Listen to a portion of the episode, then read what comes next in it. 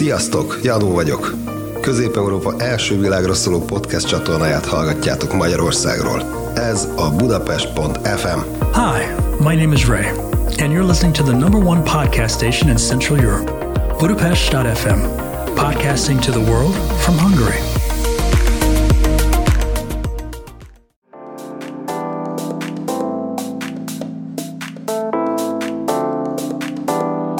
A podcast kizárólag ismereterjesztő és nem minősül jogi tanácsadásnak vagy hivatalos oktatásnak. Üdvözlök minden kedves hallgatót és nézőt, aki ma vagy késő időpontban vette a fáradtságot, hogy meghallgassa vagy megnézze szerény podcastemet. Az én nevem Kis Márton, és ez a Játékok Podcast. Mai vendégem az előző részből Henci Ricsi, és van egy új vendégünk is, Sóni Attila, aki már volt korábban a harmadik részben velünk, de most visszatérő vendégek, és remélhetőleg a jövőben többször fogjátok őket látni, hallani, és, és akár műsorvezetők is lesznek. Tehát akkor üdvözlök titeket, srácok! Sziasztok! Sziasztok! Na, gyorsan akartam mondani, hogy akinek kérdése vagy kommentje lenne, ugyanúgy, mint korábbi részekben, nyugodtan a YouTube videók alá, vagy akár Instagramon is írhat, vagy a Budapest FM oldalon, ugye a játékok oldalon keresztül ugye tud kommenteket, meg, meg leveleket is küldeni, tehát nyugodtan tegyétek fel a kérdéseket. Viszont majd nagyon izgalmas részben lesz részletek, nagyon izgalmas adás lesz, az előző részre építve, amit beszéltünk Ricsivel, az volt az ötlet, hogy vigyünk végig egy játékosnak, vigyük végig a karrierjét, beszéljük meg, hogy milyen fontos pillanatok vannak az életében, és akkor azt vázoljuk le, hogy ez hogyan történt, mert ugye nagyon sokan ugyanezen fogtok keresztül menni. Erre kitaláltunk pár ötletet, pár különböző karaktert, és akkor ezt fogjuk így megbeszélni. Tehát akkor el is indítok közben gyorsan egy prezentációt nektek, amiben látni fogjátok, hogy, hogy mik a kérdések, meg miről beszélünk. Így, most a technológiánk nem a legtökéletesebb, tehát most akkor mindenki kérem, hogy egy másodpercet várjon. Na, tehát akkor miről fogunk ma beszélni még egyszer? Egy játékos karrierjéről. És ezt a képet nem véletlenül választottam, azért is, mert ugye próbáltam úgy csinálni, hogy ebben négy különböző játékos, négy különböző karakter, tehát arról is fogunk beszélni, hogy hogyan indul el egy karrier, különböző gyerekek különböző háttérből, tehát hogy tényleg meg tudjuk magyarázni, hogy mit érdemes egy adott helyzetben csinálni. És nekem van egy olyan kedvenc, kedvenc idézetem Robert Frostól, ami a magyar fordítás is talán jó, ami úgy megy, hogy szétvált az út a sárga erdőn, de kár, hogy kétféle, kétfele nem mehetek. Sokáig álltam, elmerengőn, és néztem az egyiket ott, ahol eltűnt, a bozótban, ahogy kanyart vetett.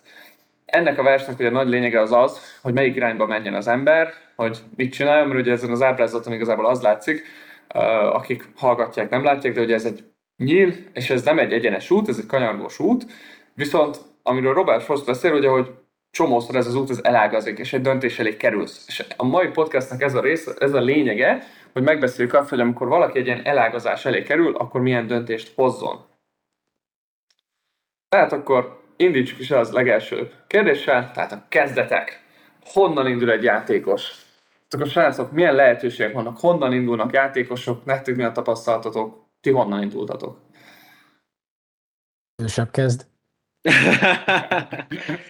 um, hát én, én viszonylag későn kezdtem itt a, a futballt. Én 10, 10, hát majdnem 13 éves voltam, amikor én elkezdtem focizni. Um, előzőleg um, sok mindenbe belekóstoltam egy iskolai szinten, de, de egyéb tényezők miatt, főleg itt gyakorlatilag az edzők hozzáállása, illetve azokat, amiket úgy hallottunk, hogy a más sportokban kik vannak, illetve nagyon rám akarták, illetve rám akarták erőltetni például az atletikát. Atletikát még mindkét esetben atletizált, és akkor, hogy ők ügyesek voltak, akkor biztos én is uh, majd nagyon fogom élvezni. Én mondtam, hogy biztos, hogy nem fogok egész nap futkározni, és uh, amikor 13 lett, tehát még akkor nem voltam 13, akkor, akkor mondták, hogy van egy fiatal edző, aki nagyon jól bánik a gyerekekkel, és érdemes lehet lemenni, megnézni, focizni, focizni hogy, hogy miért tetszik-e, élvezem-e, egyáltalán hogyan alakulnak a dolgok. És akkor lementem, tehát nagyon jól éreztem magam, mert két évvel idősebbeknél kezdtem el focizni, és um, gyakorlatilag én úgy mondom, én viszonylag későn kezdtem el, utána um, voltak kisebb-nagyobb sikereim, um, de én azért azt gondolom magamról, hogy én nekem a hozzáállásom nem volt megfelelő. Kicsit kaptam kapcsoltam, hogy mi is kellene ahhoz, hogy, hogy profivá válhassak, igazán profivá válhassak. Én nem tudtam magamból kihozni azt, ami bennem rejlett, vagy azt a lehetőséget, amit az élet um, ajánlott, vagy adott. Nyilván ebben szerepe van a szerencsének is, akár sérülések is um, közrejátszottak ebben, um, illetve, illetve voltak itt rosszabb döntések is. Um, önfejű voltam, nem, nem feltétlenül hallgattam másokra, nem kérdeztem, vagy nem kértem ki nagyon mások tanácsát sok esetben.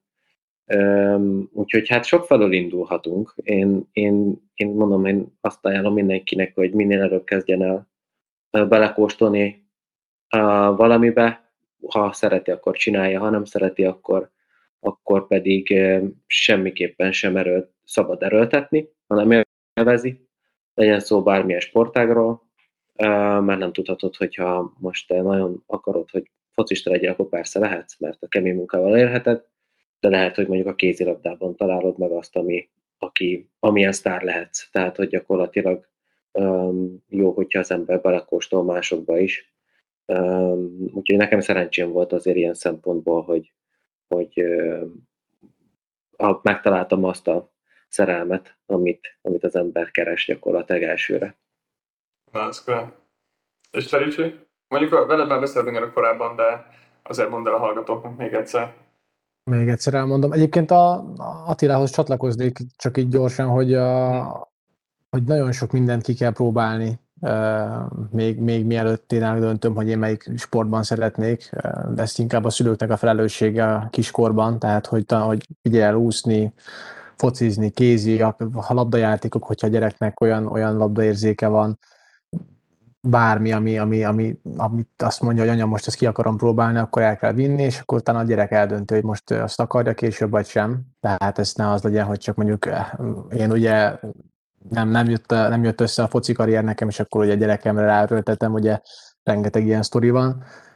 Én, én semmi, én iskolában, az iskolában találkoztam a, a focival, igazából itt egy, volt egy nagy udvar, és akkor az, az a csapat nyert, aki nagyobb, nagyobbat tudott rúgni a labdába, és akkor lényegében ott, ott még, még csak ez a gumilabda volt, és akkor spitzer rúgott mindenki, hogy akkor az úgy messze, messzebbre száll. Akkor ott mondta az egyik srác, hogy, hogy egy ügyesen rúgok spitzer, és akkor menjek el ide a helyi csapathoz, és akkor utána elmentem, és, és tetszett. Emlékszem, hogy ez a kínaiban vettük az első cipőmet, ez a Wink talán, vagy, vagy valami ilyesmi és, és utána hát egy jó pár év eltelt, és Tudom, utána lett a vége. De amúgy azért érdekes, mert nekem is van egy olyan sztori, hogy én például a, amikor Magyarországon, tehát ahol laktunk, ahol 9 éves még úgy felnőttem, ott az a um, BBSC pálya mellett volt, 13. kerület, és annó, akkor még ki lehetett járni a BBSC füves pályájára, és kimentem anyukámmal egyszer, és rúgdostam, nem is tudom, mit csinálunk, annyival meg, hogy volt ott két idősebb srác, és megkérdezték, hogy egy ilyen, tényleg nem volt egy annyira használt cipő, de nem is volt egy annyira egy, már nem is emlékszem, valamilyen sima, fekete bőrcipő volt, de a lényeg az, hogy, hogy valamilyen nekik nem kellett, tényleg kicsi volt, ami nem emlékszem most, de mondták, hogy odaadták. És nagyon nagy volt rám, tehát akkor az én lábam lehetett, tudom, 35, mondok valamit, az viszont már a 40-es környékén volt, és arra emlékszem csak, hogy pár évre rá, ugye anyukám akkor, akkor elővette, na akkor az most már jó lesz rád, teljesen elfelejtettem róla, és tök érdekes volt, hogy megmaradt bennem ez az emlék, hogy mennyit számít az, amikor egy, egy gyerek életében valaki ilyen kedves gesztus, mert lehet láttak bennem akkor valamit, tudod, az a gyerekekben megláttak, és lehet nem lettem focista, de azért sokat számítunk, hogy a gyereknek valami emléke van, tehát minden fontosabb az is, hogy ugye valami olyan próbálnak ki, ami, ami tehát tényleg a, a, a szívük benne van. Én is majd, hogyha lesz gyerekem, remélhetőleg minél hamarabb, akkor minden sportot, meg mindent kipróbál, természetesen a végén úgyis Real Madrid szurkoló lesz, tehát igazából tök mindegy. Igen, csatlakozom. Ugye?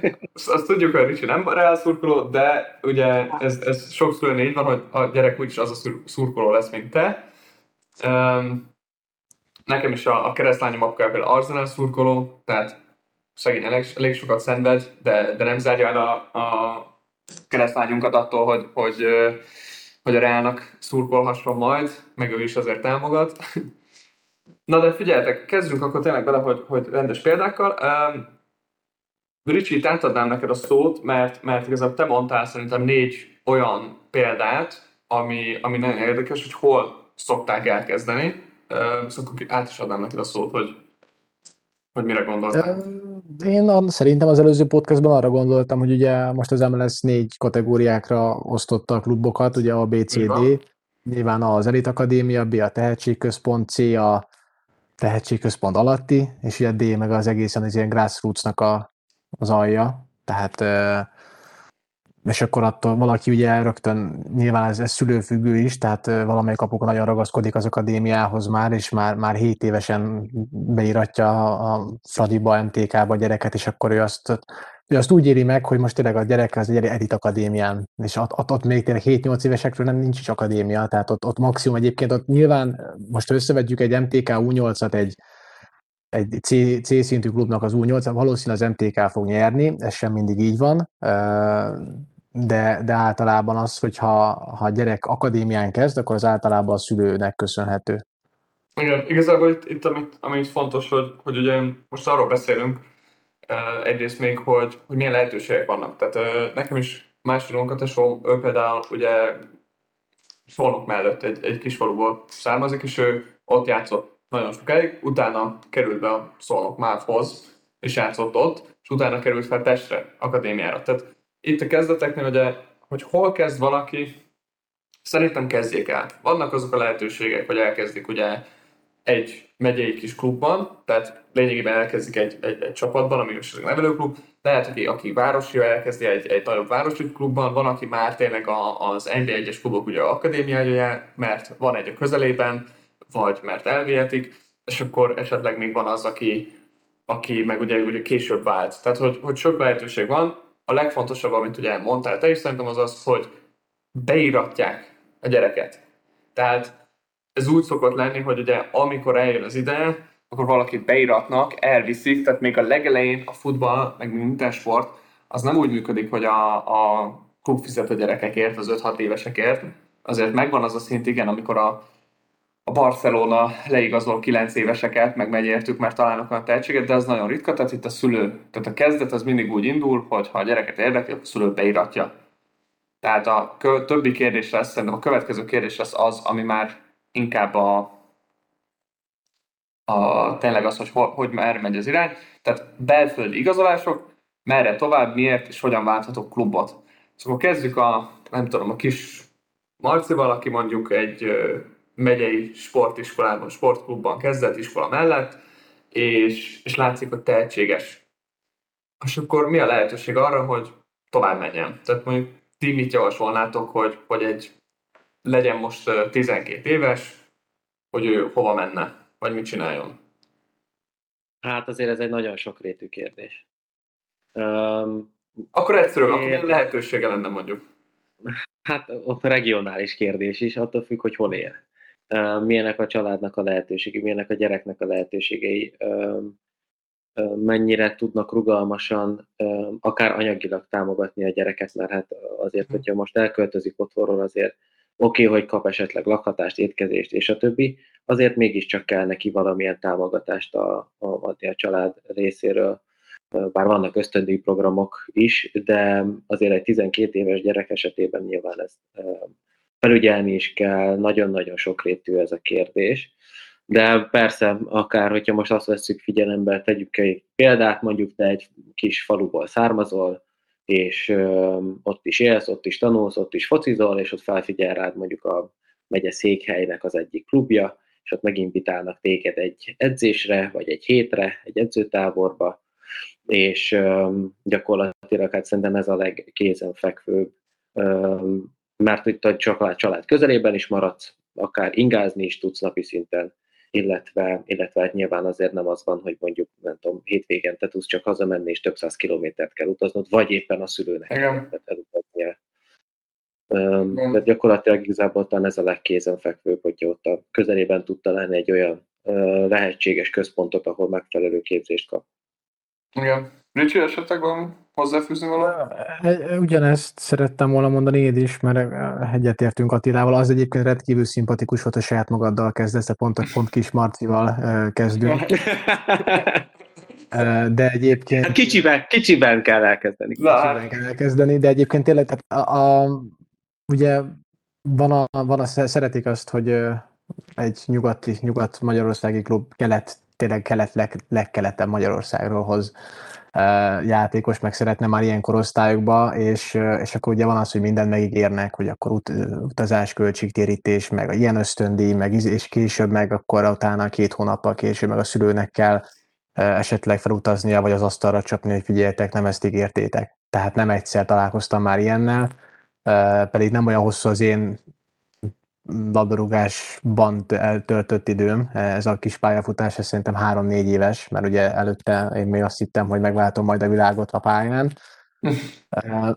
Ebből már úgy néz ki, nem lesz semmi, de, de lehet, hogy pályaszéléről majd ez sikerül. Úgyhogy visszatérve, a, tényleg kiskorba célszerű. Azért jók ezek a megye központok, mert elvileg, hogyha tényleg olyan minőségi edzések vannak, akkor nem szükséges a gyereket már akadémiára vinni. Tehát itt mondom, itt Attilához csatlakozni kell, hogy lehet, szerintem egy 14 éves korig egyébként nem baj, hogyha ha nem kerül még uh, családtól távol a gyerek. Nyilván ez is, mondta Attila, sok mindenem múlik, tehát hogy otthon milyenek a, milyen a közeg egyébként, meg hogy mennyire támogatják, milyen a légkör otthon, mert az, tehát valamikor jó, valamikor rossz azért, hogyha a családban marad. De egyébként a legtöbbször nem gondolom, hogy el kéne szakítani 14 éves korig. Pontosan. Egyébként játékos, tudok olyan játékos, aki 10 évesen azt mondta, hogy ő, neki volt lehetősége nyílt arra, hogy elmenjen egy megyeközpontba, és másnapra összepakolt, hogy akkor ő megy.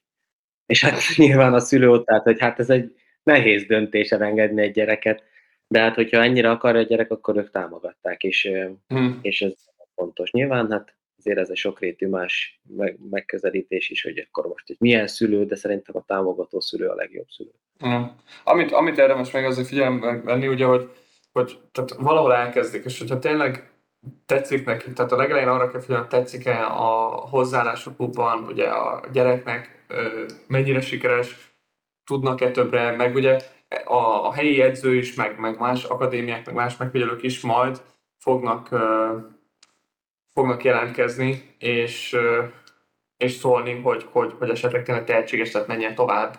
Uh, viszont, viszont tényleg a, mindenkinek a saját körülményen kell felmenni, és a, egy belföldi játékozás valaki megkérdezi, de oké, okay, de hogy ez hogy működik? Tehát úgy fog működni, hogy ugye itt még amatőrök a játékosok, a klubhoz regisztrálják, mint játékos, és ott van de hogyha eligazolna ugye valahova, akkor nem nagyon tudja a klub korlátozni, hogy mehet vagy sem. Tehát ez már inkább a klubok közötti megértés és megbeszélés, hogyha mondjuk eljön valaki valakitől, akkor ugye fizetnek-e érte, tehát a játékjogért. Tehát ez már inkább a klubok között, de, de szerintem szülőnek nem kell attól félni, hogyha valahova szeretné elküldeni a, a gyerekét játszani, mert, mert ugye pont ezért van az úgynevezett nevelési költségtérítés, és ezt belföld és nemzetközi szinten is él, hogy amikor eljön az a pillanat, hogy első profi szerződését megkapja a játékos, akkor ugye az a klub visszamenőleg, ahol 21 éves koráig edzett az a játékos, ki fogják fizetni azt a, azt a nevelési költséget, ami egy éves, azt hiszem 300 valány ezer forint körül van, de tényleg itt a leg, legfontosabb az az, hogy, hogy ugye ez azért van, mert amatőrként ugye mehet bárhova, és akkor az az idő, meg az a pénz, meg energia, amit az a klub belefektetett ebbe a játékosba, hogy az nekik jár. Tehát ez, ez itt, itt tényleg arra kell odafigyelni, főleg a, a mit akartam még elmondani, a, a kis kluboknak, akik tényleg csak a neveléssel foglalkoznak, hogy ugye nekik érdemes ezt, ezt a pénzt azért követelni is, meg, meg lehet, hogy érdemes, hogyha valakit azért felvesznek, aki ezt követi, végig követi, hogy hol mentek a játékosaik, és kapnak-e profit. Ugye nem minden játékos fog profit kapni, tehát egyértelműen ugye nem ebből lesz neki sok pénzük, de hogy, hogy ezért ugye a szülő nem, nem meg a gyerek se érezze magát rosszul, azért mert egy klubból elmegy a másikba, aztán a klubok amúgy is egymás között megbeszélik, hogyha tényleg egy olyan tehetséges játékosról van szó, de, de itt, itt igazából még arra akartam csak kitérni, hogy ugye ha arról beszélünk, hogy a belföldi játékozolás, tehát hogy amíg nincs profi szerződés, addig szabadon, addig meglátjuk, melyik akadémia, melyik klub ki mit ajánl, milyen lehetőségek vannak, tehát szerintem egy játékosnak, és majd mindjárt áttérünk majd a, a szerződésekre, sőt, át is megyek rá, hogy első profi szerződés.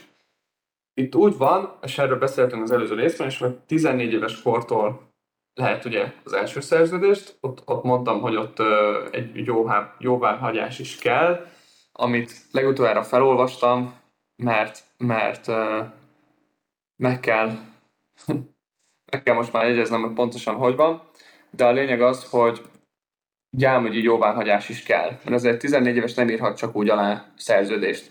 És ott tényleg mindenkinek bele kell egyezni, meg bele kell menni. Általában nem szokott gond lenni, de legsűrűbb ugye az, hogy 16 éves kortól adnak szerződést, mert ott, hogy betöltő 16-ot, ott ugye már csak a gyereknek és a szülőnek kell aláírnia. És utána 18 éves kor. Tehát azt kell figyelembe vennünk, hogy inkább már 16 éves kortól kapnak inkább profit a játékosok, és amíg nem kap profit, addig ugye mehet ahova szeretne, de minél közelebb vagyunk ahhoz a korhoz, hogy profit kaphatson a játékos, jobban el kell gondolkodni, hogy hol lesz az a hely. Mert hogyha egy klub ajánl majd egy profi szerződést, és azt most tényleg nem a klubok ellen akarok beszélni, tehát senki ne értsen félre, hanem inkább azt mondom, hogy egy játékos mi fogja kötni, mert amikor már profit kap, akkor ugye a profi szerződés az egy hivatalos szerződés, akkor már nem lehet csak úgy ugrálni. Tehát addig van idő megtalálni azt a klubot, és ha tényleg jól érzitek valatokat valahol, meg tetszik is a hely, meg jól is megy játékosnak, és ajánlanak is klubot, akkor azt mondom, hogy oké, okay, ugye ott akkor nyugodtan írjatok is alá, és ha alá is írtatok, utána is lehet átigazolni, csak akkor az már egy igazolás, ott már ellenértéket is kérhetnek a klubok, tehát ez már kicsit komplikáltabb, ugye profibb. Um, de akkor az első profi szerződésről beszélünk, és akkor beszélünk most, hogy mit javasolnánk. Most, most hozok fel még két példát, akkor most a, a kis Attillát meg a, a kis lehozom a játékba.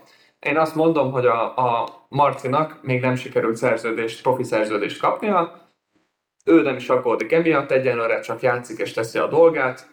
Lehet azt mondjuk, hogy fizikailag ő még nem volt azon a szinten.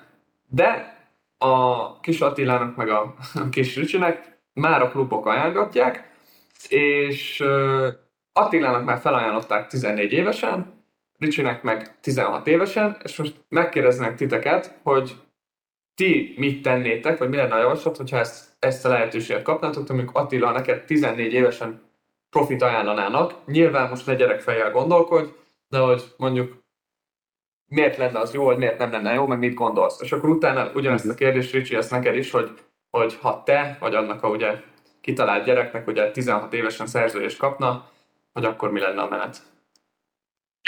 Hát kérdés az, hogy mi a gyerek célja. Tehát, hogy vannak olyan gyerekek, akik azt mondják, hogy ők szeretnének minél előbb külföldre igazolni, és ott bontogatni szárnyaikat. Más esetben, aki például nem szeretne, azt gondolja, hogy itthon szeretné megvetni a lábát, és majd mikor miután már az NB1-ben lehúzott pár szezont, akkor is megvetette tényleg magát, leért, letette a, a, a kézegyét letette, akkor onnantól kezdve szeretné külföldre menni, tehát azért ezt is latba kell vetni. Én alapvetően az, azt gondolom, hogyha valaki, ahogy te is mondtál, hogyha valaki jól érzi magát, és megvan felé a bizalom, a minden szempontból otthonosan érzi magát, és megfelelő képzést is kap, akkor nyugodtan. Nyilván itt oda kell figyelni azért a szerződés hosszára, oda kell figyelni arra, hogy pontosan mik vannak benne, pláne az apróbetűs részekben. oda, kell, oda kell figyelni arra, hogy, hogy hány példányt írunk be alá, minden példány azonos-e az ilyen kis csalafintaságokra, illetve, illetve tényleg arra, hogy, hogy mi a rövid, középtávú, illetve hosszú távú cél. Azért ezeket mindenképpen át kell gondolni, és, és meg kell fontolni nagyon. Mert hát itt, annak ellenére, hogy ez, most arról beszélünk, hogy fiktív személyekről beszélünk, itt meg fiktív dolgokról, de, uh-huh. de azért ez nagyon komoly hatása lehet a, a karrierjére hosszú távon. Igen, igen. Na Ricsi, te mit gondolsz? lehet macska körömmel most húzogatni itt, mert egyébként hasonló abszolút, most a, ilyenben nem akarok belemenni, meg ezen gondolkodtam is, hogy most ebbe a podcastbe klubokat név szerint esetleg említsek-e, hogy mondjuk a klubnál aláírnám, mert ott tudom, hogy most milyen munka folyik, B, B klubnál biztos, hogy nem írnám alá, mert rengeteg játékos megszívta ezzel kapcsolatban. így, tehát így ö, úgy konkrét klubokat most nem mondanék, hogy melyik a B és melyik az A, csak ö, akkor maradjon is így.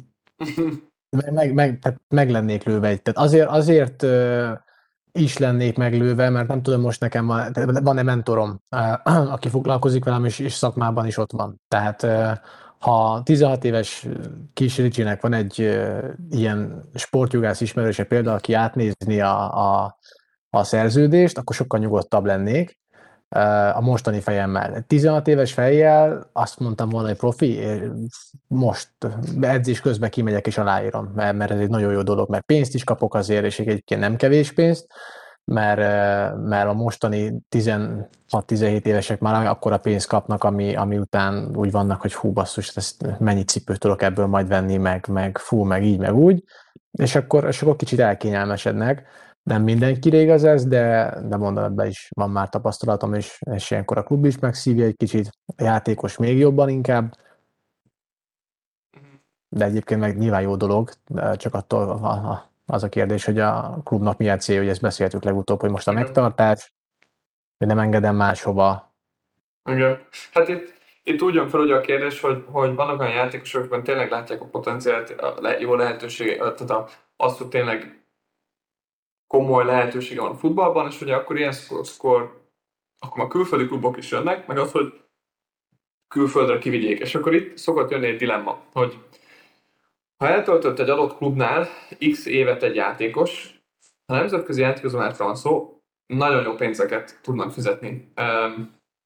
Mert, mert ezt úgy kell figyelembe venni, hogyha mondjuk tényleg egy olasz elsőosztályú klub egy akárcsak egy magyar elsőosztályú klubtól, ahol egy évet töltött, már ott ugye az a nevelés költségtérítés, ha profit ad az olasz klub, az 75 ezer euró. Ha profit ad az olasz klub. A magyar klubnak ugye az a kockázat, hogyha kimegy a játékos, nem kap profit, ott játszik, és, és utána, tehát bármi történik velünk, lesérül, visszamegy, tehát mindig van kockázat. A profi szerződés a klubnak a szempontjából azért is megéri, mert tényleg akkor ugye kompenzálva van azért a befektetésért, amit a játékosba beleölt és mint tudjuk, sportban mindig van kockázat, tehát pont ahogy mondtad, jó, hogyha van egy mentor, és én ezért is szoktam mondani, hogy, hogy bár hivatalosan ugye nem dolgozhat játékos ügynökkel, az nem zárja ki, hogy a szülő vagy valakivel ugye dolgozzanak és beszéljenek velük, csak ugye nem fizethetnek, meg nem képviselhetik hivatalosan, tehát ez mind arra megy, hogy tényleg baráti alapon, de majd a következő, ezutáni epizódban lesz a podcastem Simon Balázsral, a ProStar ügynökével, akivel amúgy pont tegnap vettük fel a részt, mert neki is nagyon, nagyon sok feladata van, ezért pont találtunk egy időt, amikor fel tudtuk venni.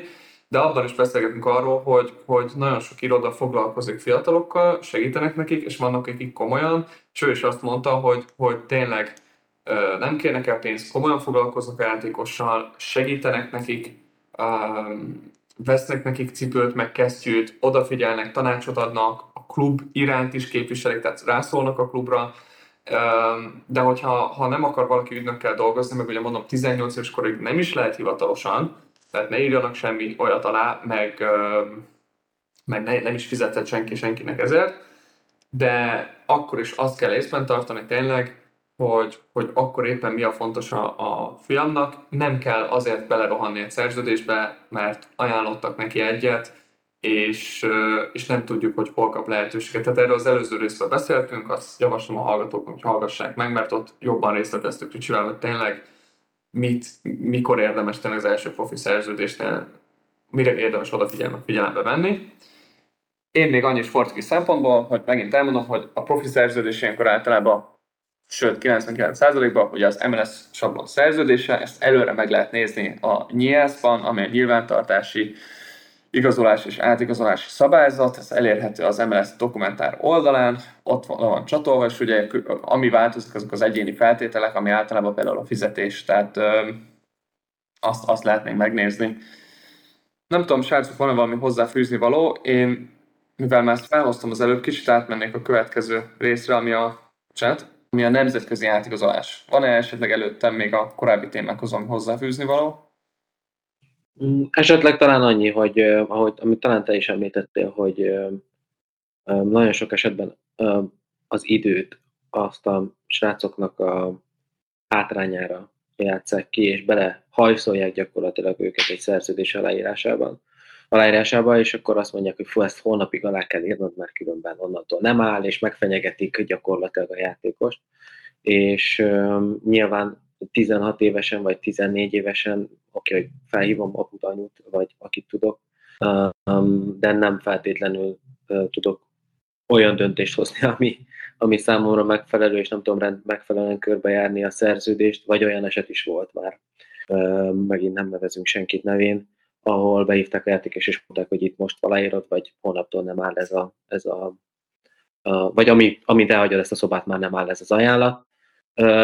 Na most az ilyenektől nagyon kell óvakodni, mert gyakorlatilag ez, um, ez előre, elő is vetíti azt, hogy milyen emberekkel dolgozol együtt, um, és nem feltétlenül akarsz ilyen emberekkel Igen. együtt dolgozni, um, mert ők nem a te előmeneteledet. Hát ha valaki ezt fogja tapasztalni, azoknak azt mondom, hogy ilyenkor nyugodtan meg lehet nekik mutatni a zsebedben milyen ajándékot tartasz, és akkor előveszel egy, nem mondom, hogy melyik újadat, Értem, hogy ez egy, egy játékjogi podcast, de azért legyünk tényleg reálisak, és, és, és akkor ne, ne féljünk kiállni magunkért. De ugyanúgy a szülőknek is mondom, hogy a szülők is sokszor ne, nem tudnak dönteni, nehéz dönteni, mert hogyha nem vagy ebben annyira tapasztalt, ugye a legjobbat szeretnéd a gyerekednek, ezért, ezért te is ott hogy hú, de jó lenne, ha. Meg ugye a gyerekeknek ez nagy álom. Tehát én is emlékszem, milyen volt az, hogy belőlem akkor is focista lesz, és mindent kikértem mondjuk szüleimtől, mindent meg akartam tenni érte, ezért egy ilyen lehetőség nagyon nagy lehetőség, de tényleg, amikor valaki még 16 éves, akkor nem, nem fog valószínűleg ugye elvenni ezt felette, és ez egy jó átmenet is a nemzetközi átigazolásra, mert amikor feljön az a lehetőség, hogy valaki külföldre menjen például játszani, akkor szokott előfordulni, hogy profi szerződést akarnak aláíratni a játékossal. És ez azért van, ugye, amit mondtam, hogy akkor ők kifizetik a magyar kluboknak ezt a nevelési költségtérítést, vagy kártalanítást, bocsánat, és utána ők kérhetnek a játékjogért pénzt a, az új klubtól, attól a klubtól ugye a nemzetközi szabály szerint ők is kérhetnek ilyen költségtérítést, csak akkor már ez nekik jár, vagy kártalanítást, és, és akkor esetleg megállapodnak egy átigazolási összegben is. Tehát az már ott, ott az már a két kluboknak, ugye a, a, a eladó klubnak nagyobb tárgyalási képessége, lehetősége van. Viszont nem muszáj feltétlenül, mert az is lehet, hogy az új klub ad ugye profi szerződést, és akkor a klubok ugyanúgy le tudják tárgyalni, jó, figyeljetek, a profit adsz, itt volt nálam x évig, ennyi lenne a kártalanítás, akkor ezt fizes ki vagy akkor abból elengedek egy x mennyiséget, és akkor azt fizes ki, tehát úgy is működhet, de a profi szerződés itt is azért szokott feljönni, ugye, mert lehet, hogy, hogy azért akarják, hogy ugye jobban tudjanak tárgyalni a másik klubbal.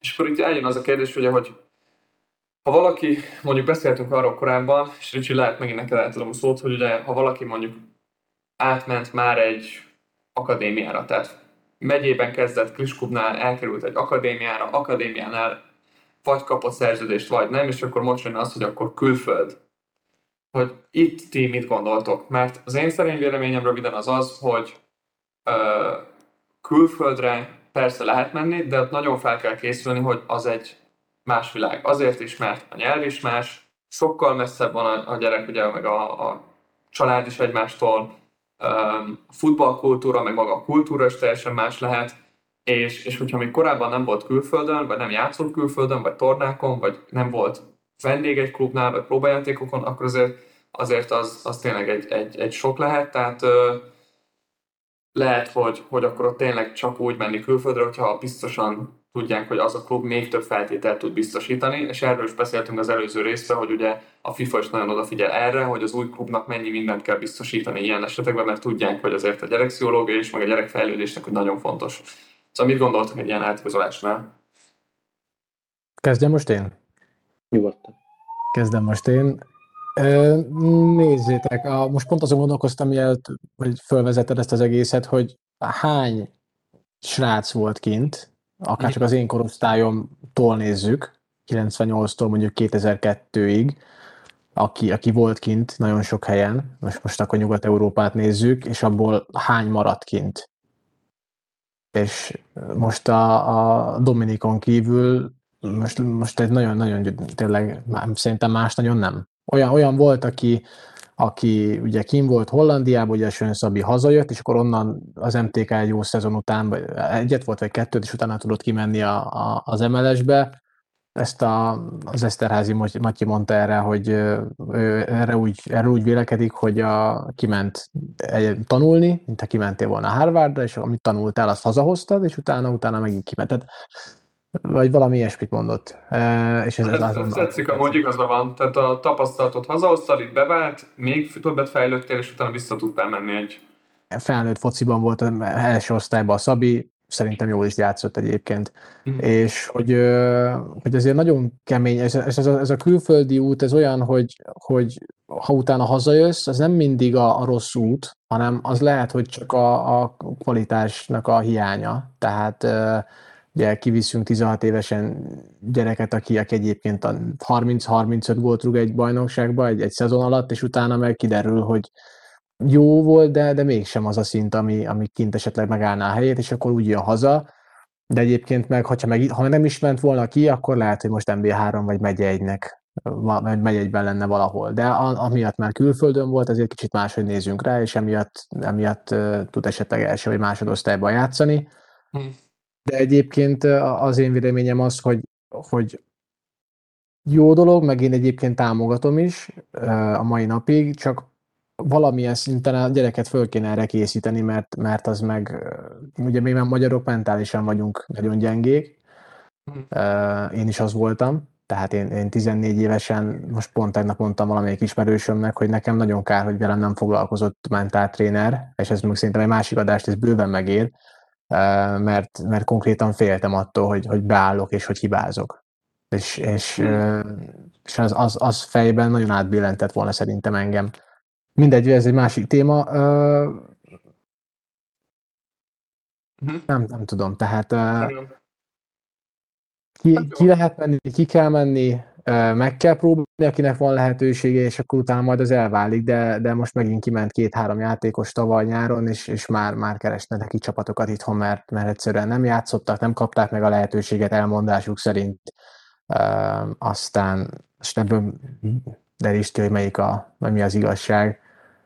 Um, hát figyelj, igazából, amit mondtál, Megyár Attila, átadom szót neked, de itt a konklúzió lényegében az, hogy meg lehet próbálni, és, és ugye mindig a körülményeket kell figyelembe venni. Én azt mondom, hogy ha valaki úgy megy ki, hogy amatőr, és nem válik be, akkor ugye szabadabban tud visszajönni, mert amatőrként egyszerűbb. Ez, ez a körülményektől is függ, hogy mondjuk az itthoni klub hogyan egyezik bele, de ezt az előző részről is elmondtuk, hogy itt, itt amikor klubot választ az ember, akkor sok dolgot kell velük megbeszélni. Például a külföldre menetet mennyire engedik meg, támogatják ha valakinek szerződése van, és úgy igazol ki, vagy ott kap szerződést, akkor ugye már kicsit komplikáltabb, mert ha nem válik be és aláír egy hosszabb szerződést, akkor, akkor nehezebb, meg ott a szerződéspontás, tehát ott érdemesebb rövidebb szerződést ilyenkor aláírni, amíg bizonytalan, mert rövidebb szerződés az, az több flexibilitást ad mindenkinek, tehát hogy eldöntsék, hogy mennyire vált be ez a lehetőség, és akkor utána, utána természetesen az is lehet, hogyha leáll a szerződés, szabad a játékos, akkor oda megy, ahova akar. Tehát ha leáll a szerződés, akkor oda igazol, ahova akar, ha meg ö, nem jár le, de nem válik akkor a, két, akkor a klub tud, el tudja adni, tehát találnak neki más klubot. Ö, aztán mindjárt gyorsan belemennék, csak időnk is ö, már fogytán, de Attila, nem tudom, valami hozzáfűzni valód van-e? Egyetértek a Ricsivel, én is azt mondom, hogy megint csak egyetértünk. Öm, hogy, öm, hogy ér, ki is kell menni, és érdemes is, de valóban nagyon fontos itt a felkészítés fejben az, hogy itt van oké, okay, hogy füleden táncoltatod a labdát, de kint lesz még három gyerek, aki ugyanúgy a fülén táncoltatja a labdát, és ugyanúgy vagy még jobban fog akarni, mint te. Uh, és fel kell készülni arra, hogy gyakorlatilag minden nap egy, uh, egy, egy harc, egy, egy küzdelem saját magaddal, csapattársaiddal, a körülményekkel, és, um, és, és gyakorlatilag egyedül vagy, egyedül kell ezzel megküzdened, annak ellenére, hogy most már azért könnyebb a kommunikáció mind a szülőkkel, mind a támogatókkal, de azért nyilván fizikálisan nincsenek mm. ott. De nyilván ez egy, ez egy olyan, ez egy olyan lehetőség, amivel élni kell, érdemes, és mm. ahogy te is mondtad, vagy ti is mondtátok, azért nagyon nem sok olyan játékos tudunk felmutatni, akik kint voltak, kint maradtak, uh-huh. és nem nagyon jöttek. Hát én, én egy példát tudok mondani, és úgy, hogy nyilván nem megyek túl mélyen bele, hogy ne sértsem senkinek a személyes jogait, meg semmilyen a titkot, de ugye a, a tehát akkor ott jártunk ugye a nemzetközi játékozolásnál, és hogy a, ha jön egy lehetőség, akkor ezt a lehetőséget vállalni kell, és én pont a Dénes Adriánnak a példát akartam felhozni.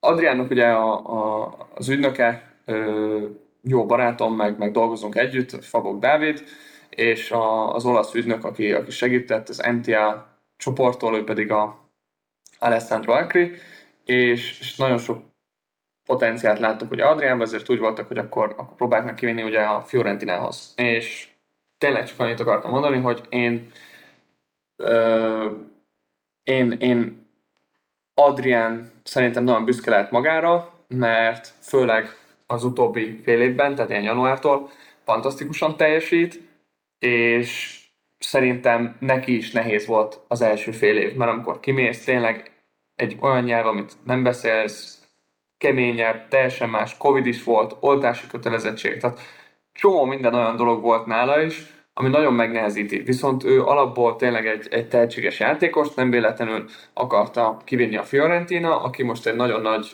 nevelő központot épített, meg akadémia, valószínűleg sok más játékost is fognak vinni, és, és szerintem tényleg Adrián büszke lehet magára, mert, mert ennyi idősen, ugye ő profit kapott ott, megkapta az olasz szabályok szerint ugye azt, amit elsőnek kell ajánlani, viszont, viszont nagyon sokat tett. Nyilván az ügynökök is, meg ugye én is próbáltam támogatni, ha nem is őt, hanem a, a magát a, a helyzetet, meg ott a szülők is, tehát most tényleg félretéve mindent, azért, azért nagyon sok minden történt egy játékossal, és nagyon büszke lett magára az Adrián, és szerintem mert tényleg kitartó volt, és, és látom, ahogy posztolja Dávid is az eredményeket, és a Milánt is legyőzték most utána 3-1-re, csomószor több gólt lő, vagy győztes gólt, meg gólpaszt ad, tehát látszik, hogy megtalálta a helyét, és, és, azért, és azért bevált. De nem szabad azonnal feladni tényleg, viszont előfordulhat az, hogy vannak olyan játékosok, akiknek tényleg nem jönne be mondjuk egy rövid idő után,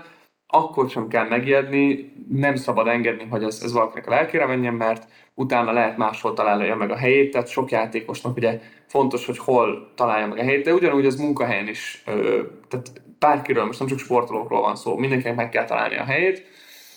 Viszont amit akartam így zárásképpen erre hozzátenni, és ö, sokszor repetitív vagyok abban, amit elmondok, de szerintem ez fontos, hogy az EU-n belül 16 és 18 éves kor között lehet szabadon igazolni, de akkor is ugye komoly feltételek vannak, mert csak legfelsőbb kategóriájú, az adott országban a legfelsőbb kategóriát képviselő klubhoz igazolhat egy játékos, és ez azért van, mert a FIFA odafigyel arra, hogy a legjobb nevelést kapja, illetve a legjobb képzést, és, és a legjobb körülmények között legyen ellátva. Nem feltétlenül kell neki mondjuk az akadémián lakni, lakhat befogadó családdal is, de ugye ez nagyon fontos, és itt ilyenkor sok papírt kell leadni, ezért szoktunk szülőknek, meg ügynököknek ebben segíteni, de a legtöbb klub ugye ezzel tisztában van és el tudja intézni. Ugyanez van akkor is, hogyha valaki Magyarországra szeretne hazajönni, mert külföldön ért a család, és Magyarországra szeretnének hazajönni, és 16 éves már a, a, gyerekük, és akkor hazaigazolna. Ami ugye sokkal nehezebb, ez két dolog, hogyha 16 év alatt, vagy hogyha nem első a legfelsőbb kategóriát képviselő klubhoz igazolna, mert akkor ugye nem érvényes ez a, ez a EU-s kivétel, hanem akkor a, köve, a, az, az azt megelőző kivétel lép életbe, ami pedig a um, futball, futball, tehát futballhoz nem köthető okok miatt költözött a család, és a futball az csak egy következménye ennek a költözésnek. Tehát mondjuk, hogyha valaki külföldről költözne Magyarországra, vagy munkát kap, a szülés külföldre költözne, akkor akár az EU-n belül, vagy az EU-n kívül, nagyon oda kell erre figyelni, mert ott a FIFA viszont, viszont még komolyabban veszi, és sokszor nem engedélyezi. Tehát volt most is egy olyan eset, és a, a szülők is, meg a klub is tényleg oda tette magát, ahol költöztek külföldről, az USA-ból, és, és ott a, a, a család meg tudta mutatni, hogy hát sajnos nem, tehát nem a, nem sajnos, nem, de a lényeg az, hogy nem a futball miatt költöztek legfőképp, hanem már egy-két éve elkezdték ezt a költözési folyamatot, és ugye a FIFA mondta, hogy jó, akkor így megértjük. Ha, és akkor így lényegében a futball ez egy következménye volt annak a költözésnek. 18 felett meg oda megy, ahova akar. Na, srácok, meg a hallgatóknak is szeretném mondani, hogy akkor szerintem még két fontos aspektus van, amit szeretnék röviden megbeszélni. Az egyik, az az ügynöki segítség. Itt már mondtam azt, hogy ugye 18 év alatt Magyarországon sportörvény, meg az MLS szabályzat tiltja, hogy valaki ügynökkel dolgozzon, de előfordul ugye, hogy a szülők keresnek meg egy ügynököt, és akkor egy ilyen tanácsadói szerződést írnak alá.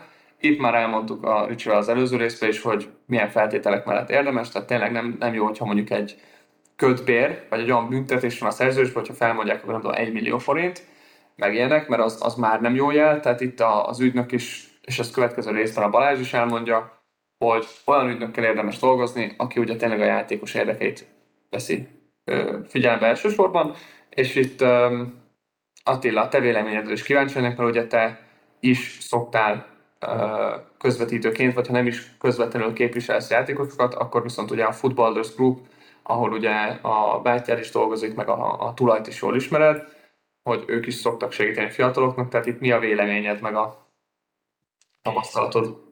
Hát, amit az előbb elmondtál, az nagyon jól szummázta. Üm, tekintve azt, hogy Magyarországon viszonylag könnyen lehet bárki üm, idézőjelben ügynök, vagy hát nem idézőjelben, bárki végezhet uh, ilyen tevékenységet, aki befizeti az adott összeget az MLS számára.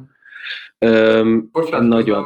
röviden annyi, hogy igen, ez most jelenleg annyi, hogy kitöltöd a papírt, aláírsz mindent, beküldöd, aztán befizetsz egy minimális 50 ezer forint körül összeget, és már ügynök is vagy. Viszont Igen. ez változni fog valószínűleg nyártól, mert a FIFA újra uh, újra kontrollálni és irányítani fogja ezt, tehát akkor már valószínűleg egy vizsga is lesz. Na, tehát mehetünk vissza, bocsánat. Hál' Istennek. ö, tehát, hogy emiatt azért, mint csepp a tengerben, azért eléggé megsűrűsödtek itt a, a hirtelen ügynökök száma, és ez nagyon sok szempontból problémás. Uh-huh. Olyan szempontból, hogy sok embernek ilyen, ebben a, az esetben a dollárjelek pörögnek a szem előtt, mint a Donát Kacsának, vagy Dagobert bácsinak, és, és ez nem viszi előre a, a futballt, és ugyebár mindig keresjük az okokat, hogy miért van az, ami, uh-huh. amit így bete, magyar futball betegségének nevezünk, és, és többek között nyilván ez is közrejátszik benne. Szóval nagyon-nagyon oda kell figyelni arra, hogy kivel dolgozol, milyen körülmények között, milyen um, um, um, megállapodást um, írtok alá, ha aláírtok, um, aláírás nélkül dolgozik-e veled, um, kapcsolattartás milyen gyakori. Szóval azért én azt gondolom, hogy azok az ügynökségek, akik elértek egy szintre, vagy évek óta piacon vannak, um, ott azért nem minden esetben, de a legtöbb esetben azért az van, hogy, hogy ott tényleg a játékos um, szempont, szám, játékos van előttérbe helyezve, és ő dönt, hogy akar igazolni, vagy nem akar igazolni. Um, hogy, hogy olyan helyre megy, ahova ő szeretne, vagy bele üldözik valamibe, ami igazából nem is fekszik neki, hanem csak arról szól, hogy, hogy megint csak a pénz beszél kutyaugat. É, szóval azért ez megint csak egy, ez egy olyan dolog, ami nem fekete vagy fehér, problémás környezet, környezet közeg ez, nehéz közeg, viszont egy kis odafigyeléssel, meg egy kis körüljárással, akár csak csapattársak megkérdezésével, vagy akik esetleg annál az ügynökségnél vannak, azokkal a játékosokkal egyeztetve egy-egy üzenet, üzenetváltással, vagy beszélgetve azért sok mindent meg lehet tudni egy-két ügynökségről. Most nyugodtan lehet a szülőknek a, a pálya mellett plegykálni, úgy lehet a, a, Persze. A, a játékosoknak is, és az egy nagyon jó tipp, hogy ha mondjuk tényleg ott vagy a, és játszik a, a fiad, lányod, és nagyon ügyes, és mondjuk ugyanazt az ügynököt már ott láttad, nem tudom, 10-szer, 20-szor, akkor el lehet gondolkodni, hogy ő lehet, hogy vele lehetne dolgozni, mert ő kiáll a meccsekre, és ő ott van, és ő megnézi, és akkor megkérdezheted olyan, hogy kivel dolgozik, vagy miért van itt, és akkor megtudod. Tehát, hogy aki meg oda se kerül, vagy Instagramon ír rá, azt meg el lehet engedni. Persze, persze. Ricsi, neked valami hozzáfűző van? Ezt az előző adásban szerintem már igen. mondtam a véleményemet erről. Igen, igen, azt már kibeszéltük. Tehát akkor lehet ne is menjünk bele, hanem küldjük oda a hallgatókat, hogy az előző adást is hallgassák meg, mert szerintem az igen. tényleg nagyon jó adás volt, mert ez, ezzel csak ráépítünk. Itt akkor mondjuk egy példát, tehát visszatérve a három kis gyerekre, én azt mondom, hogy Marci 17 éves, továbbra se találta meg a helyét, viszont egyre jobban megy neki. Neki, hogyha én lennék, akkor ügynököt akkor tudnék javasolni, ha tényleg az ügynök egy, egy tervet felvázol, és meg tudja mondani neki, hogy mit lát benne, mert nagyon sok olyan ügynök van, tényleg a profik, akik amúgy felismerik a tehetséget is, és tudnak tervet vázolni. Tehát, hogyha a Marcinak valaki oda és azt mondja, hogy figyelj Marci, 17 éves vagy, nem kaptam meg szerződést, szerintem nem jó helyen vagy, meg nem jó pozícióba játszol, meg így, meg így, és azt mondja, hogy ide kéne menni, így csináljuk, és, e, és tényleg látom, és beválik, akkor onnantól kezdve 18 írjon alá, és mehet. Ha a kis Attillát csak azért keresik meg, mert hirtelen mindenki őt környékezi meg, és úgy van, hogy nehogy, amit előző részben mondtuk, ez angolul ez a FOMO, Fear of Missing Out, tehát hogy, hogy nehogy az legyen, hogy más igazolja le, engedjük el. Mert mert, mert miért? Nem érdemes. Később, ha, ha ugyanúgy tehetséges, akkor később is jönni fognak utána. A Ricsi meg tegyük fel, te a, a köztes példa vagy, ott, hogyha mondjuk ö, úgy látja a család, hogy tényleg szükség lenne, mert jó lenne, hogyha valaki támogat, akkor pedig azt mondom, hogy meg ezt mondtuk az előbb is, aláírás nélkül is lehet valakivel így dolgozni, bizalmi alapon, mert hogyha tényleg megbíztok benne, akkor később úgy is aláírtok vele, ha pedig nem, akkor pedig mentek máshoz. Tehát ez, ez a három lehetőség tényleg megvan, hogy felvázolják, hogy hova tovább és hogyan, és akkor te keresed meg, és kapsz segítséget tőle, akár csak tanácsadásban. A másik az, hogy ők keresnek meg azért, mert tényleg tehetséges vagy, és csak az aláírásod kell. A közötti, közötti pont az meg a mindkettő, hogy te is úgy gondolod, hogy kéne, ők is látnak benned lehetőséget, ezért megbeszéltek, hogy milyen irányba.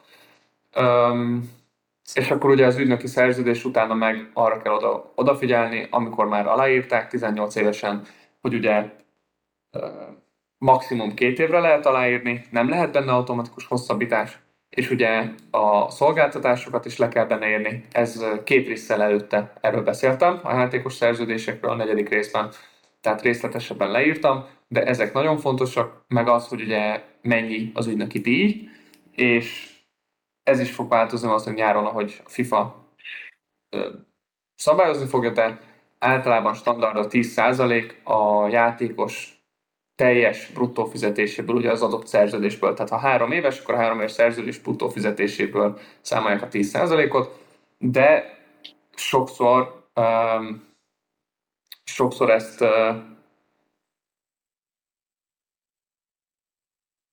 ezt, uh, bocsánat, tehát, hogy sokszor ezt úgy szokták megcsinálni, hogy a klub fizeti ki. Tehát akkor azok, akiknél a klub már kifizette az ügynököt, ott azért vegyük figyelembe azt, hogy, hogy ö, ne, főleg a fiataloknál ne az legyen, hogy az ügynök még a játékostól is elkéri. Tehát azért itt résen kell lenni, és tényleg mindenre odafigyelni. Ez nemrég megtörtént, vagy megtörtént volna. Nem mondok klubot meg játékost, de másodosztályban most történt hasonló, igen. Valaki nem akart hosszabbítani a másikkal. Ja, hát jó, igen, igen. Tehát előfordul, meg azt is, azt is tudom mondani, hogy olyanok is előfordulnak, amikor mondjuk, tehát ezt is tegyük hozzá, két ügynök is dolgozhat együtt, mert ugye az nincs kizárva, hogy ők is együtt dolgoznak egymás között, mert tudnak egymásnak segíteni, és akkor ők ott osztoznak majd, amikor ugye 18-ot betölti a játékos, és 18 év felett osztoznak majd a ügynöki díjon, viszont az szerintem nagyon nagy, és elnézést kérek a szülőktől és a gyerekektől, hogy szerintem pofátlanság, valaki még utána a gyerektől is, vagy a játékostól is elkéri a pénzt, vagy azt mondja, hogy én buktam emiatt pénzt. Tehát az ilyenekkel alapból nem lehet dolgozni, és ezért mondom, hogy és ezért sok játékos, mai napig sok annak találkozok, akinek nincs fix ügynöke, nincs aláírva, hanem mandátumokat, tehát egyéni megbízásokat ad, és akkor az ügynököt kifizeti a klub, ha odavitte, tehát ő is jól járt, a játékos is, és nincsenek szerződéshez kötve. Viszont amit ö, elmondott tegnap Balázs, amit a következő adásban fogtok hallani, az pedig az, hogy sokszor érdemes már, mert ugye az ügynöknek is megéri az a, az, az energia, amit belefektet, de akkor viszont tényleg tudni kell, hogy olyan ügynöknek írsz alá, aki nem azt csinálja, hogy oda mentél valahova, és utána két évig nem hív fel. Vagy nem is megy a meccsedre. Tehát, hogy azokkal az ügynökökkel, akik tényleg már dolgoztatok együtt, megvan ez a bizalom, nyugodtan alá lehet írni, mert nekik viszont ez azért fontos, mert legalább van egy papírjuk, hogy képviselnek, tehát ha klubokhoz oda mennek meg máshova, akkor tudják bizonyítani, mert ahogy mondtátok, főleg Magyarországon, mert máshol azért még van ez a vizsga. Vizsga nélkül lehet valaki ügynök, ezért bárki regisztrálhat, és nagyon sokszor csinálják meg emberek azt, hogy transfermarktról vagy adatbankról letöltik, elküldik, hogy ez az én játékosom kell -e, és utána keresik meg a játékost vagy az embert, vagy felrakják maguknak a transfermarkt oldalra. És ezt ugye csak megbízással, vagy ügynöki szerződéssel lehet bizonyítani végül.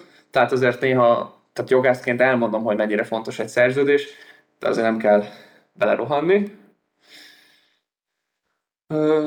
csak mondjátok, hogyha van még valami, valami utolsó dolog. Az Erre az utolsó, utolsó ilyen transfermártos példára um, reflektálni, van, vannak olyan platformok egyébként, nyilván, nyilván ez az ügynököknek van elsősorban kitalálva, um, nem feltétlenül publikusak, ahol több tízezer euró bekerülni egy évre, uh-huh. és 11 játékos vagy 12 játékos regisztrálhatsz a magad neve alatt, és az első alkalommal, amikor kiderül, hogy rossz, vagy más játékosra, aki igazából nem is a te érdekeltséged alá tartozik, um, um, gyakorlatilag példálozó, vagy árusítod, nevezzük így, um, akkor az elsőnél csak elvesztesz egy mandátumot, onnantól már csak tíz játékosod van, és hogyha még egyszer ezen rajta kapnak, akkor kitiltanak az oldalról, és bukod a befizetett tudom, éves 50 ezer euró, azt hiszem a tagságidíj. Szóval vannak ilyen platformok, ez a, ez a Transfermarkt, ez szerintem kezd egy kicsit idejét múltá válni, um, illetve nyilván nem feltétlenül egy jó mérce, hogy a játékosokat felmérjük, um, mert vannak olyan 25 ezer euró értékű játékosok, akik igazából uh, sokkal többre hivatottak és sokkal többet érnek szerintem, mint azok, akik akár több százezer eurós értéket hát, képviselnek. A transfermárt ugye sajnos nem is mindig pontos, meg sokszor nehéz frissíteni az adatokat. Én is találkoztam, hogy többször mondtam a játékosnak, hogy írjál már nekik, mert nem tudom miért vagy még mindig a két évvel ezelőtti klubodnál ott, vagy annál az ügynöknél, tehát ott az adatokat tényleg frissíteni kell, de kiinduló pontnak működhet, mert mai napig sokszor kérik a transfermarktot, tehát azért az, az játékos szempontjából is friss legyen a, a, az oldala, meg ugye ügynökből is sokat számít.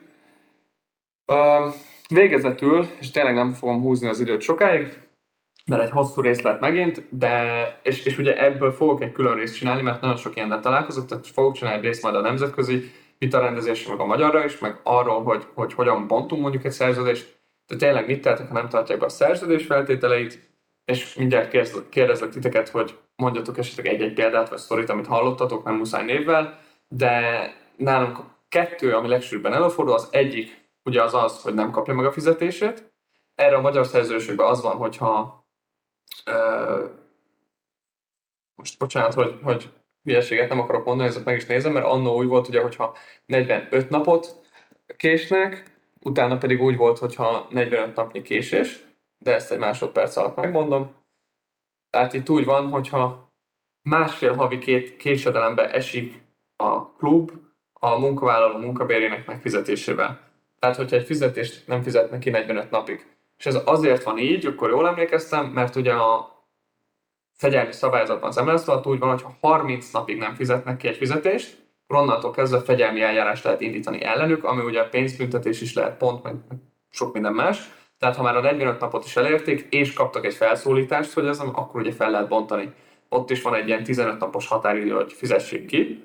Nemzetközileg viszont nem a késedelmi idő van, hanem ott úgy van, hogy a fizetés mennyiségének, tehát két havi fizetéssel kell, hogy tartozzanak, és ha ennyivel tartoznak, akkor ugye ugyanúgy 15 nap felszólítás, fel lehet bontani a szerződést ez a két, vagy ez a, ez a legsűrűbb helyzet, amivel találkozunk, de ugye a másik az pedig az, hogy esetleg a játékos um, vagy nem akarják már megtartani, vagy, vagy valami van, és a lényeg ezért, hogy elkezdenek vele úgy viselkedni, hogy ő bontsa fel a szerződést.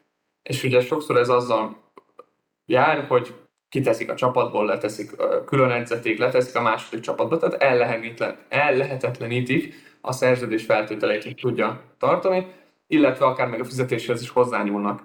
Tehát itt azért is szoktam hogy érdemes nagyon odafigyelni ezekre, és, és ezért is például egy nagyon hosszú szerződést nem érdemes aláírni, mondjuk egy négy éves szerződés valakivel, mert sokszor találkozom azzal, hogy aláírtak egy négy éves, és fél év után vagy egy év után ezt csinálják. És akkor ott van egy három éves szerződés, és akkor ugye alap, alapjáraton valószínűleg ugye a játékos az, aki azt mondja, jó, akkor felbontom, megyek innen a üzébe, nem mondok csúnya szavakat, Viszont akkor a bíróság azt mondja, hogy bocsánat, de neked ott volt a szerződésed, mit csináltál.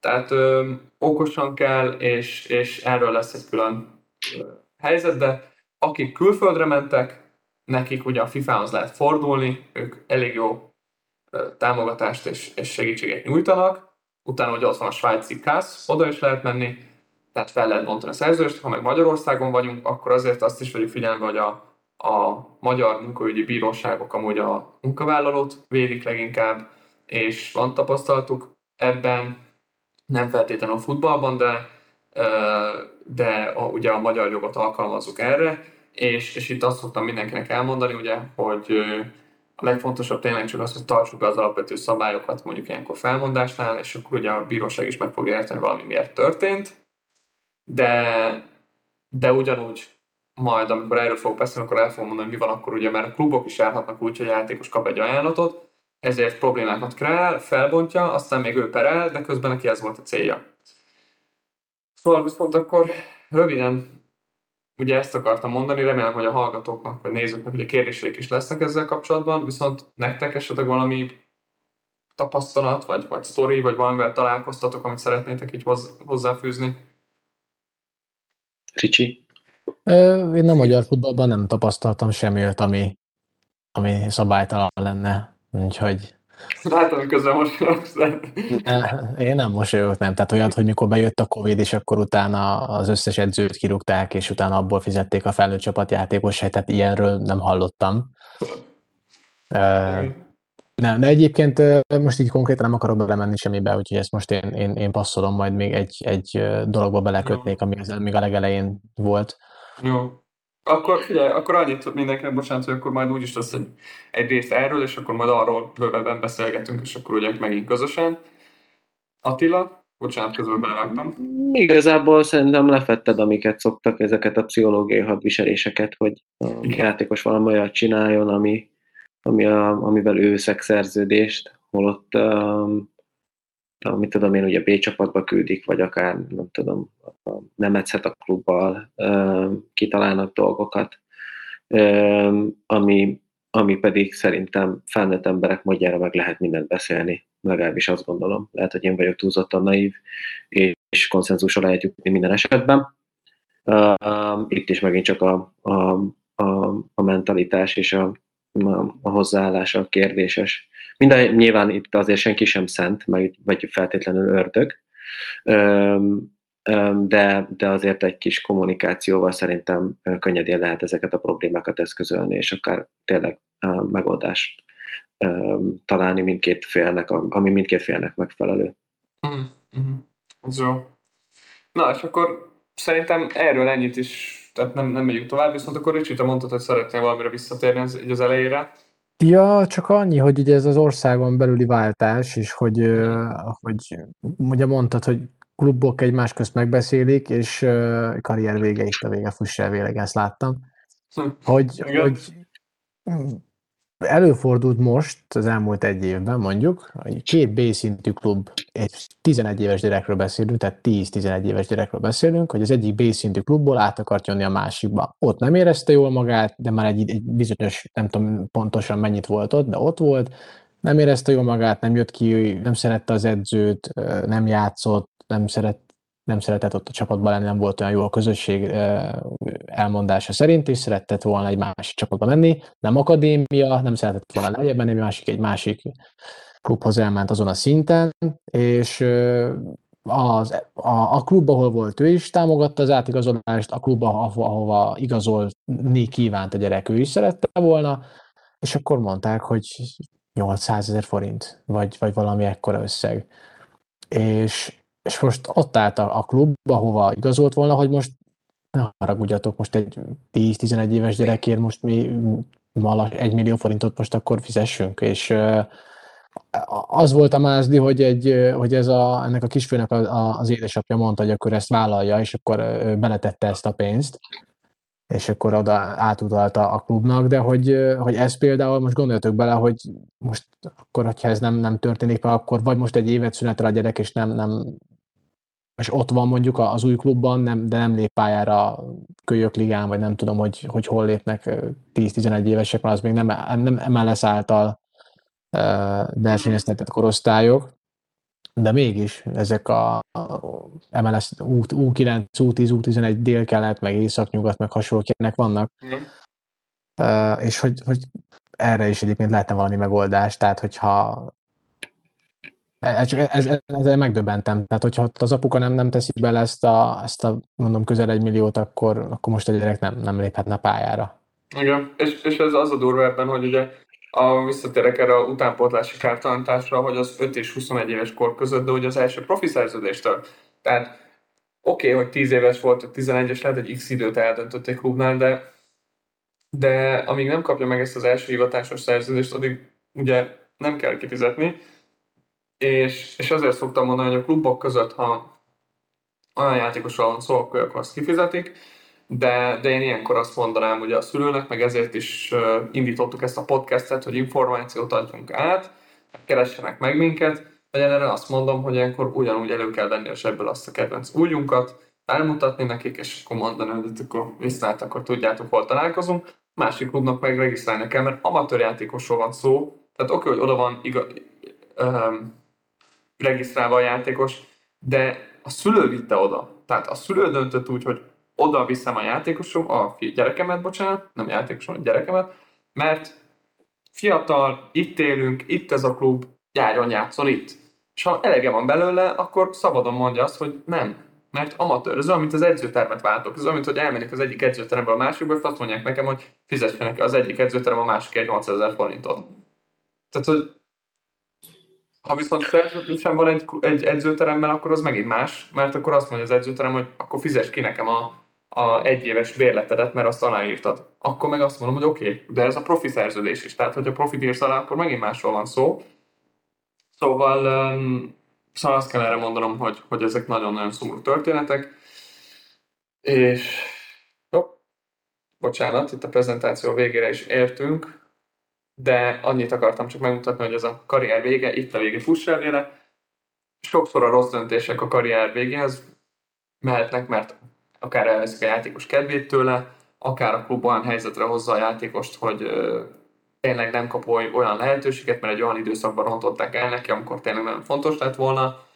Én azt szoktam mondani, hogy sosem szabad feladni, és remélhetőleg egy játékos el fogja érni azt a szép kort, amikor egy olyan karriert megcsinált, amiben azért keresett is pénzt, mert ugye pénzből élünk, a FIFA és a KASZ is azt mondja, hogy, hogy egy játékosnak a karrierje az egy, az egy megszabott időszak, és emellett amennyit csak tud keressen, viszont remélhetőleg ugye egy játékos után azt mondja, hogy örül annak a karriernek, amit bejárt. Szóval így, hogy a végén meg nem tudom, hogy uraim, nektek van-e valami kommentetek még. Még lesz több epizódunk, mindenről fogunk beszélgetni, és remélem, hogy ha valamiről nem beszélünk, akkor majd a hallgatók felteszik kérdésben. Igen. Na, nekem, nekem személy szerint nincs hozzáfűzni való. Igazából szerintem mindent lefettünk. És hát amit a Ricsi mondott utolsóra, a legutóbb példát, hát ez gyakorlatilag ez lehet -e karrier itt a vége fussa vélem, mert a gyerek azt mondja, hogy akkor inkább én nem focizom többet, hogyha ilyen Igen. körülmények között lehet csak. Igen. Ricsi, neked valami? Nekem már nincs. Hát akkor pedig köszönöm nektek, srácok, hogy ma itt voltatok. Um, szeretném elmondani a hallgatóknak, nézőknek, hogy remélhetőleg a jövőben tényleg többet fogjátok látni Ricsit is, meg Attilát, mert szerintem nagyon jókat beszélgetünk, nagyon jó tapasztalataik, meg hozzáfűzni valójuk is van, és tényleg jobb, mint hogy csak az én hangomat hallanátok. Nyilván én szeretek beszélni, meg sokan jogi témáról szeretek beszélni, de próbáljuk úgy csinálni az, az adásokat, hogy ne csak a száraz anyag legyen, de, de minél sűrűbben fogjuk kiadni a részeket, és majd a jövőben megpróbáljuk tényleg úgy, hogy, hogy élőben tudjatok kommentálni és kérdezni, és, és hát egyenlőre akkor ennyi. Ahogy mondtam, a következő részben Simon Balázsral beszélgetek az ügynöki tapasztalatokról, sztorikról, az kevésbé fog, fog ilyen jogi dolgokról szólni, viszont nagyon érdekes lesz, és, és utána pedig ugye vissza fog kicsit még térni majd olyan dolgokra, amiket most ebben az epizódban is megbeszéltünk, hogy, hogy esetleg szerződéspontások, ügynököknek, kluboknak külön javaslatok, hogy ugye ne csak a játékos szemszögét nézzük, meg lesznek olyanok, amik még ugyanúgy a játékosokra, illetve lesznek majd profi játékos vendégek, akik elmondják a saját tapasztalataikat, tehát szépen sok-sok információ lesz majd, De hát akkor mára pedig ez volt a Játékjuk Podcast, és ne felejtsétek, hogy nem árt egy kis tudás a nagy siker érdekében, és akkor üdvözlök mindenkit, és srácok, nektek pedig köszönöm. Köszönjük szépen. Köszönjük szépen.